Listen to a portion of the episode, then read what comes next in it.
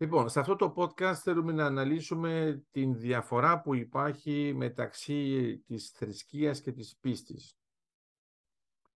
Να το πούμε συνοπτικά, τουλάχιστον σαν εισαγωγή, η πίστη είναι ένα σύνολο αξιών, ενώ η θρησκεία είναι ένα σύνολο αρχών.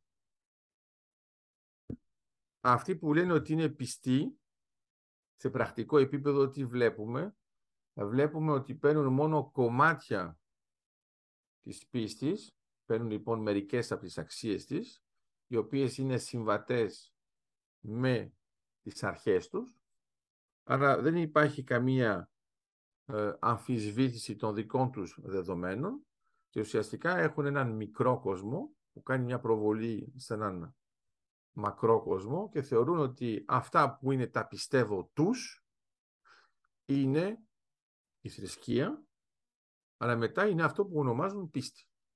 Μετά λοιπόν όταν εξετάζεις σε βάθος τι πιστεύουν, καταλαβαίνεις ότι στην πραγματικότητα ακολουθούν θρησκευτικούς κανόνες χωρίς κατανόηση, χωρίς βαθύτητα, όχι επειδή υπάρχει έλλειψη, επειδή δεν υπάρχει βούληση να πάνε σε πιο βαθύ, γιατί θέλουν το ρηχό κομμάτι που μία αξία όταν την εξετάζεις μόνο ρηχά μοιάζει με μία αρχή.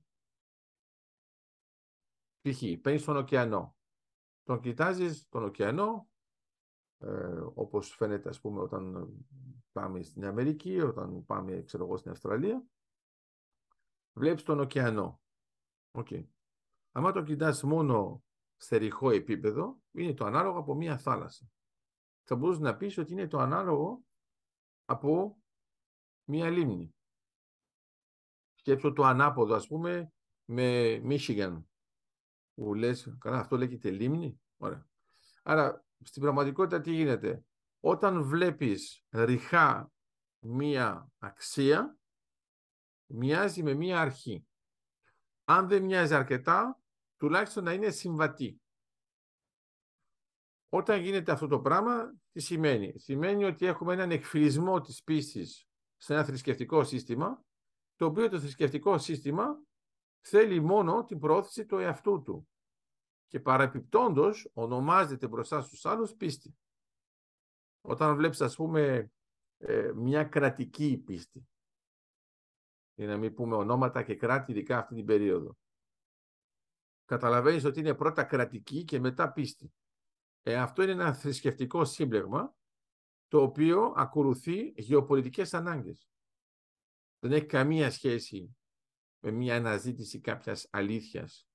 Δεν προσπαθεί να βρει το φως. Θέλει απλώς ένα σύμπλεγμα σκληρό που να κρατάει τους πιστούς του σαν σύστημα και ουσιαστικά να χωρίζει τους ανθρώπους σε δύο κατηγορίες, αυτοί που είναι του συστήματος και αυτοί που δεν είναι του συστήματος. Αλλά αυτοί που είναι του συστήματος τους ονομάζει πιστούς και τους άλλους τους ονομάζει άπιστους. Αυτή εδώ η διαφοροποίηση φαίνεται λοιπόν όταν εξετάζουμε συνολικά και ολικά την έννοια της πίστης. Αν στην πίστη έχεις μια πίστη η οποία θέλει να επιβληθεί στους άλλους, π.χ. θέλει να κάνει προσελετισμό, θέλει να κάνει καταπάτηση, ε, αλλάζει την πίστη των άλλων με βίο τρόπο. Ε, δεν είναι πίστη. Άρα βλέπεις ότι έχουμε αλόθρησκους, αλλά λέμε όμως ραξοπίστης. Ωραία. Και είναι σωστό στην πραγματικότητα γιατί, αλλά δεν είναι ότι άλλαξε πίστη, είναι ότι έχασε την πίστη του γιατί το επέβαλες μία θρησκεία καταναγκαστικά, τα έχουμε ζήσει εμείς και σε επίπεδο τουρκοκρατίας, δεν ήταν η βούλησή σου. Άρα η πίστη πάει με την ελευθερία της βούλησης. Δεν πρέπει κάποιος να σου το επιβάλλει και να σου λέει αυτό είναι καλό για το σύνολο, άρα και εσύ θα πρέπει να είσαι έτσι. Άρα εγώ αυτό που βλέπω σε γενικό πλαίσιο είναι ότι όταν μιλάμε για πίστη, πρέπει αυτή να βασίζεται στην ελευθερία. Όταν μιλάμε για θρησκεία, αυτό που βλέπουμε είναι ότι βασίζεται στην ειρήνη, αλλά σε μια ειρήνη ειδική. η οποία έχει επιβληθεί.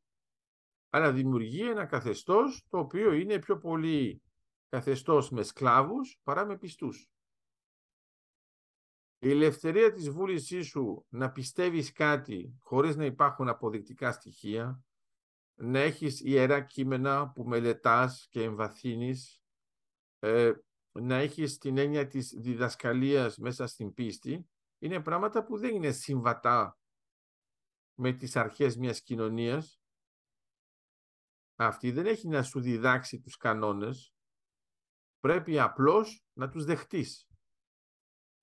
Άρα είναι εντελώς διαφορετικό το πλαίσιο γιατί στην πίστη ανακαλύπτεις σιγά σιγά τις αξίες μέσω της διδασκαλίας, καταλαβαίνεις ότι είναι διαφορετικές, ότι είναι μη συγκρίσιμες, ότι εμπλουτίζεις τα πιστεύω σου γιατί καταλαβαίνεις μερικές αξίες που δεν είναι τόσο εύκολα προσβάσιμες αρχικά χωρίς μελέτη.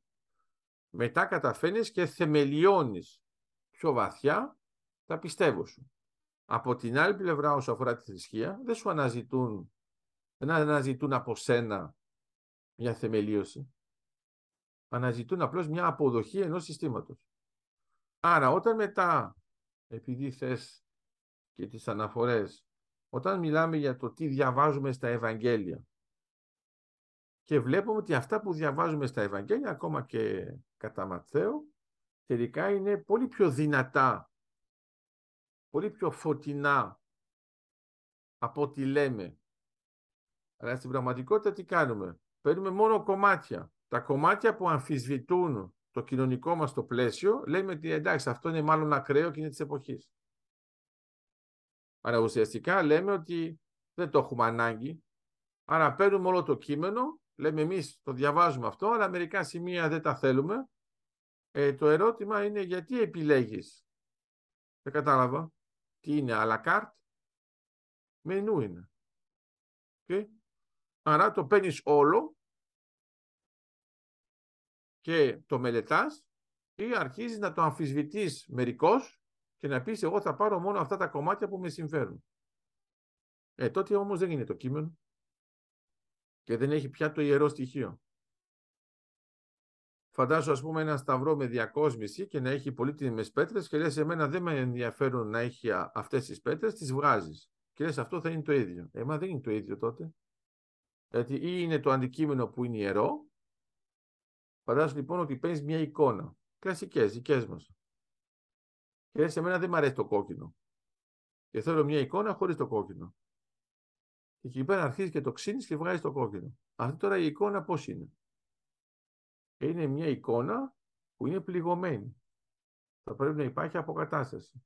Όλο όμως σου λέω ότι αυτή είναι η σωστή εικόνα. Όταν είχαμε λοιπόν τους εικονοκλάσει, είναι πάει το ίδιο θέλει κάποιος να επιβληθεί και να σπάσει όλες τις εικόνες και να βάλει τα δικά του για να δείξει υποτίθεται ότι είναι μια μορφή απελευθέρωσης. Στην πραγματικότητα είναι απλώς μια καταπάτηση. Και γι' αυτό για μας είναι πολύ σημαντικό σαν ε, πλαίσιο ε, ενιολογικό ε, η πίστη στην εικόνα. Αλλά δεν είναι απλώς ότι είναι από μόνη της που έχει κάποια αξία είναι επειδή υπάρχει μια πίστη πίσω. Υπάρχει αν θες ένα παγόβουνο το οποίο υποστηρίζει αυτό. Άρα εδώ είναι απλώς μια οικαστική έκφραση μιας πίστης. Όταν λοιπόν όμως αυτήν την σακατεύεις ή την κες ή την διαλύεις υποτίθεται για το καλό, πιο καλό; Υπάρχει λοιπόν μια παράδοση, υπάρχει μια συνέχεια και αυτό θα το έχει η πίστη, το βλέπουμε και με την έννοια της διαθήκης, που δεν είναι κληρονομιά, είναι διαθήκη, είναι πνευματική. Τα πιστεύω μιας θρησκείας όταν επιβάλλονται τους άλλους, χωρίς να το θέλουν, είναι πράξη βαρβαρότητας. Άρα πρέπει λοιπόν να σκεφτούμε ότι όταν λέμε ότι υπάρχουν θρησκευτικά προβλήματα, θρησκευτική πόλη, πόλεμη. Έχεις ακούσει ποτέ πόλεμη πίστης; Δηλαδή έχουμε κάτι σαν μια έκφραση, πώς να το πω τώρα, ε, πιστική πόλεμη. Ε; Έχουμε θρησκευτικούς πολέμους. Ε, η ιδέα ποια είναι, είναι ότι υπάρχει μια αντιπαράθεση σε μια πίστη, ε, γιατί δεν δέχεστε τη διαφορά; Υπάρχει μέσα στο κείμενο που σου λέει να καταπατάς τη διαφορά; Άμα υπάρχει, τότε δεν είναι πίστη. Γιατί αν το κοιτάξεις συνολικά σε επίπεδο ανθρωπότητας, γιατί να μην έχει ο καθένας να, το δικαίωμα να έχει τα πιστεύω του από τη στιγμή που δεν αμφισβητεί τα δικά σου και δεν σε καταπατά; Δικό του θέμα πώς το βλέπει το πνευματικό. Άρα λέω απλώς ότι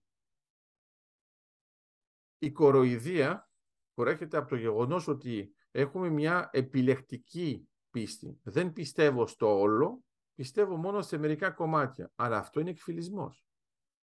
Γιατί στα μερικά κομμάτια που πιστεύεις, έχεις βγάλει θεμέλια. Και όταν βγάλει τα θεμέλια, τότε έχεις όντως εκφυλισμό και δεν μιλάμε πια για πίστη, αλλά μιλάμε για θρησκεία. Μπορεί η θρησκεία στο τέλος να είναι και μια κομματική θρησκεία. Πιστεύεις στο κόμμα. Okay. Άρα, λοιπόν, όταν θα το δούμε με αυτόν τον τρόπο, δεν έχει καμία σχέση ούτε με αυτά που λέει το Ευαγγέλιο του Ιωάννη, ούτε με τις επιστολές, ούτε βέβαια με την Αποκάλυψη. Άρα είναι το, το ρηχό στοιχείο της θρησκείας που προσπαθεί να καταπατήσει το βαθύ στοιχείο της πίστης. Άρα, άμα το κοιτάξεις, όπως είπαμε από την αρχή, με το θαλάσσιο, θα μπορείς να πεις, εγώ κυριαρχώ πάνω στην επιφάνεια, εκεί που είναι τα κύματα. Δεν με ενδιαφέρει το βάθος. Άρα εσύ ξέρεις ότι δεν υπάρχει επιφάνεια χωρίς βάθος. Άρα, άμα το δούμε με αυτόν τον τρόπο, θα μπορούσαμε να πούμε ότι η, η, η θρησκεία μπορεί να έχει μια βαθύτητα που να είναι μια πίστη. Απλώς εκφυλίζεται επειδή της έχεις βγάλει τόσα πολλά στοιχεία που τελικά δεν αντιπροσωπεύει και κάτι. Δηλαδή, όταν βλέπεις, ας πούμε, την αντιπαράθεση μεταξύ της Κίνας και του Θιβέτ, είναι θλιβερό. Πόσο μεγάλη είναι η καταπάτηση υποτίθεται σε ένα πλαίσιο θρησκευτικό που δεν έχει καμία σχέση με την πραγματικότητα, είναι καθαρά γεωπολιτικό. Δηλαδή το φαντάζεσαι, ας πούμε, τον Ντάλα Λαμά να λέει στους Σιβετιανούς να πάμε να κάνουμε επίθεση στην Κίνα. Οι άνθρωποι είναι στην περιοχή τους, δεν κάνουν τίποτα και όμως έρχεται ο άλλος και σου λέει εδώ θα το ρημάξουμε και θα είναι δικό μας. Ε, αυτή είναι η διαφορά μεταξύ πίστης και θρησκείας. Και γι' αυτό η πίστη πάει με την ανθρωπότητα, οι θρησκείες πάνε με τις κοινωνίες.